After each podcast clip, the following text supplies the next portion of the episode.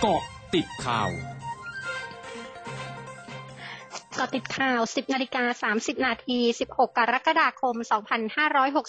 2564 นายสนั่นอังอุบลกุลประธานกรรมการหอการค้าไทย และสภาหอการค้าแห่งประเทศไทยเผย กรณีแนวทางการฉีดไข้วัคซีนโควิด -19 ให้กับประชาชน ส่วนตัวมองว่าสิ่งที่สำคัญที่สุดที่รัฐบาลต้องทำคือการสื่อสารจากทางภาครัฐต้องชัดเจน และเป็นไปในแนวทางเดียวกัน ไม่เปลี่ยนไปเปลี่ยนมา เพราะทำให้ประชาชนสับสนกับข้อมูลที่ออกมาจากหลายทาง จนทำให้เกิดความไม่แน่ใจ เชื่อหากให้ข้อมูลที่ชัดเจนและตรงไปตรงมา ก็จะทำให้ประชาชนมีความมั่นใจมากขึ้น โดยต้องมีข้อมูลทางการแพทย์มาสนับสนุนทั้งจากในประเทศและต่างประเทศ พลอากาศโทนายแพทย์อนุตตรจิตตินัน ประธานราชวิทยาลัยอายุรแพทย์แห่งประเทศไทยโพสต์เฟซบุ๊กว่าวันนี้เป็นวันแรกที่ผู้ป่วยโรคโควิด -19 รักษาอยู่ในระบบเกิน 1 0 0 0 0แสนราย ขณะที่มีผู้ป่วยสูงถึง 8,000 ถึง 9,000 รายต่อวัน แต่เชื่อว่าหากเทียบกับที่มีการคัดกรองได้ไม่เต็มที่ ตัวเลขจริง ๆ ของผู้ป่วยรายใหม่ น่าจะเกิน 10,000 รายต่อวันทำให้อัตราการคลองเตียงของทุกโรงพยาบาลเพิ่มขึ้น บุคลากรทางการแพทย์ทำงานตึงตัว ทุกโรงพยาบาลต้องการหมุนเตียงเพื่อรับผู้ป่วยให้ทัน ถึงแม้ใช้มาตรการแยกตัวที่บ้านแล้ว แต่โรงพยาบาลก็ยังแน่น ผู้ป่วยกว่าจะได้เตียงต้องใช้เวลาหลายวันทำให้ผู้ป่วยอาการหนักต้องเสียชีวิตระหว่างรอเตียงมากขึ้น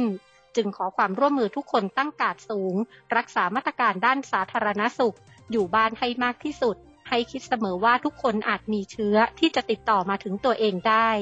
สวมหน้ากากอนามัยอย่างถูกต้อง ใช้สองชั้นยิ่งดี ล้างมือบ่อยๆ คิดเสมอว่าพื้นผิวรอบตัวอาจมีเชื้อที่จะติดมือตัวเองมาได้ กินอาหารปรุงสุกแล้วรีบรับวัคซีนให้เร็วที่สุด ประชาชนจำนวนมากเดินทางมารอรับการตรวจหาเชื้อโควิด -19 ด้วยชุดตรวจ antigen test kit ที่สนามราชมังคลากีฬาสถาน ซึ่งเปิดให้บริการตรวจวันละ 1,500 ราย โดยคิวเต็มตั้งแต่ช่วงเช้าที่ผ่านมา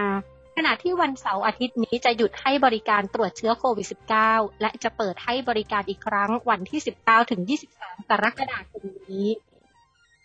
กรมสาธารณสุขประจำนครลอสแอนเจลิสของสหรัฐเผยผ่านทวิตเตอร์วานนี้ ทางการนครลอสแอนเจลิสจะกลับมากำหนดให้ทุกคนสวมหน้ากากอนามัย เมื่ออยู่ภายในอาคารของสถานที่สาธารณะและกลุ่มธุรกิจ โดยไม่คำนึงถึงสถานะการฉีดวัคซีนโควิด -19 เริ่มตั้งแต่เวลา 23 นาฬิกา 59 นาทีของคืนวันที่ 17 กรกฎาคม เพื่อหยุดยั้งการระบาดของเชื้อไวรัสโควิด -19 สายพันธุ์เดลต้า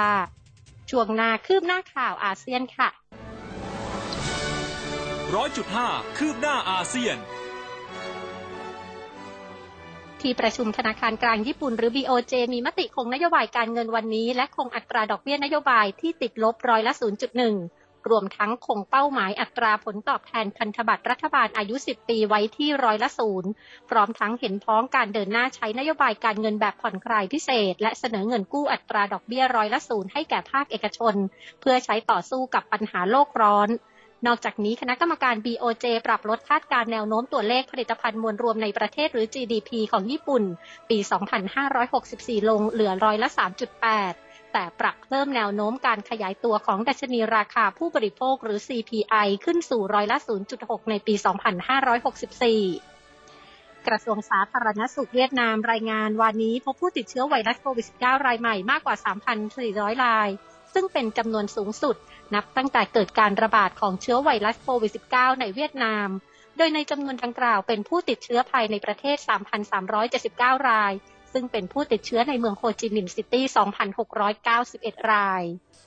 ทั้งหมดคือเจาะติดข่าวในช่วงนี้ภัยรัญญางานสถินรายงานค่ะ